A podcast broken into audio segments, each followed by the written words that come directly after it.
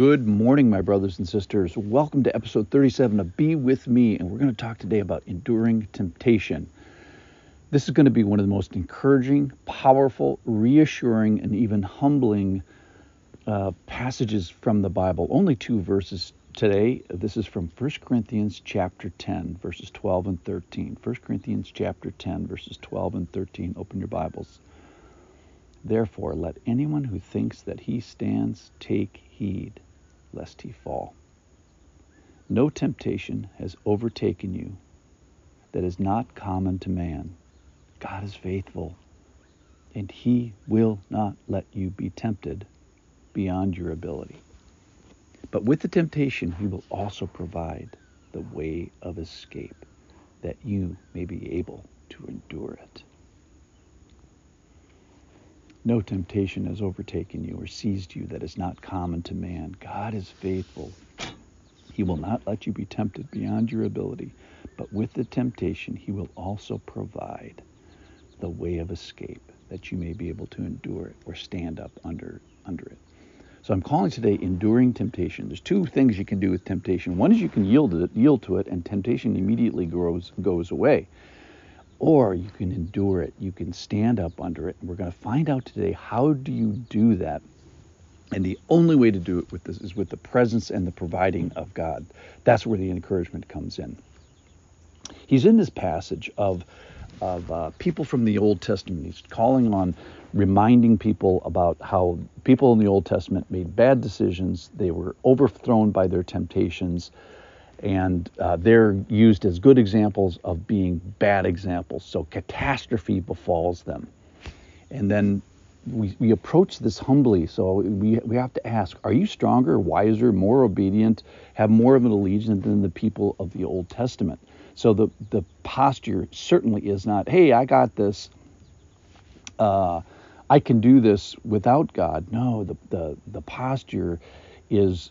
Even Paul, remember, said in chapter 2, verse 3, that he came to the Corinthians with weakness and fear and with trembling. So pride is not the answer here. Do not become proud, but fear and approach this topic humbly. So, first thing, no temptation has overtaken you or seized you that is common to man. So you will think, and I think, that when I am tempted, that I am alone, that I'm the first, that I'm the only, and nobody understands how powerful this temptation is. If they only understood, then they would, cut me some slack. And temptation is described as a seizing. It's almost like it grabs hold of you and shakes you. Overtaken us, whether it be lust or gluttony or anger or unkindness or any immoral action. And what it says, what it's asking us to do is agree with the temptation, or contrary is to agree with God and say the truth. So the first thing to do is, so let's agree with God that I am being tempted. I am not the first. Others have gone before me, and what I am experiencing is common to man and universal. You're not the first a person. So let's discard that lie that I'm alone in this, and that this is not common to mankind. All right. Second thing is, the big thing is about God. So this is a passage about your temptation. And then also it's about God, and that's that he is Hesed, he is faithful, he is present. If this isn't the number one characteristic of God, it's the number two characteristic of God. So here's the crazy thing, is he didn't cause your temptation, but he is present in it. Remember what it says in James chapter 1, let no one say when he is tempted, I am being tempted by God. For God cannot be tempted with evil, and he tempts no one, but each person is tempted when he is lured and enticed by his own desire. So don't blame God for the temptation, but do blame God or rely on God for the solution to this. So he is present.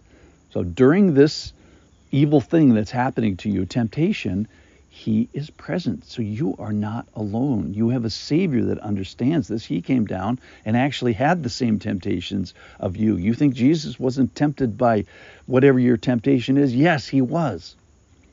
So here's the thing, is he has this insight that he will not let. He will not let you be tempted beyond your ability. Now up to your ability and right on it.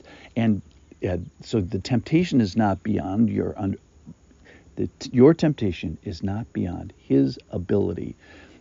It's not his understanding of our ability. He is present before, during, and after the temptation. So where the rubber is meeting the road in your temptation, God is present in that. In a sense, he's the God of temptation, not as the cause, but as the present person. He's not the source of it, but he is the solution to temptation. God is not the source of our temptation, but he is the solution. He didn't fall off the throne when we got tempted. He is sovereign. He allows it, but it's a filtered allowing. It's an assessed and quantified. So he wants us to show our abilities during temptation. We're not victims. There's none of this, the devil made me do it. He wants us to flex our temptation-resisting muscles. That is, he always gives us a moral option of escape, and with each temptation, there is a door here. He says he provides a way of escape. Always. There's always an escape hatch. There's no exception. He's the provider of this. So when we are tempted, we can either make temptation go away by yielding, or we can stand up under it. And that way, temptation doesn't end. We just have to stand up under it. That's the option for escape. There's never a requirement for disobedience. Okay, so conclusions.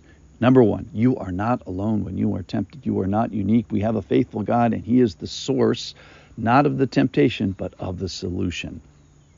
And who is this God that meets us there in temptation? He is the one that provides escape, and that the escape is a way to stand up under it, either to make the temptation go away or more likely to make you stand up under it.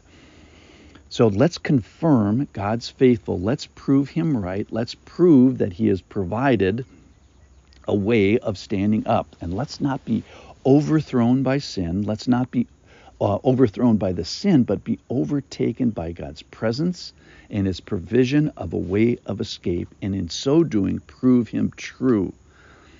He's provided the person. That is his faithful. God is faithful. He's provided the way of escape that we may prove endurers of temptation. No temptation has overtaken you that's not common to man. God is faithful. He will not let you be tempted beyond your ability. But with the temptation, he will also provide a way of escape that you may endure. Thanks for listening.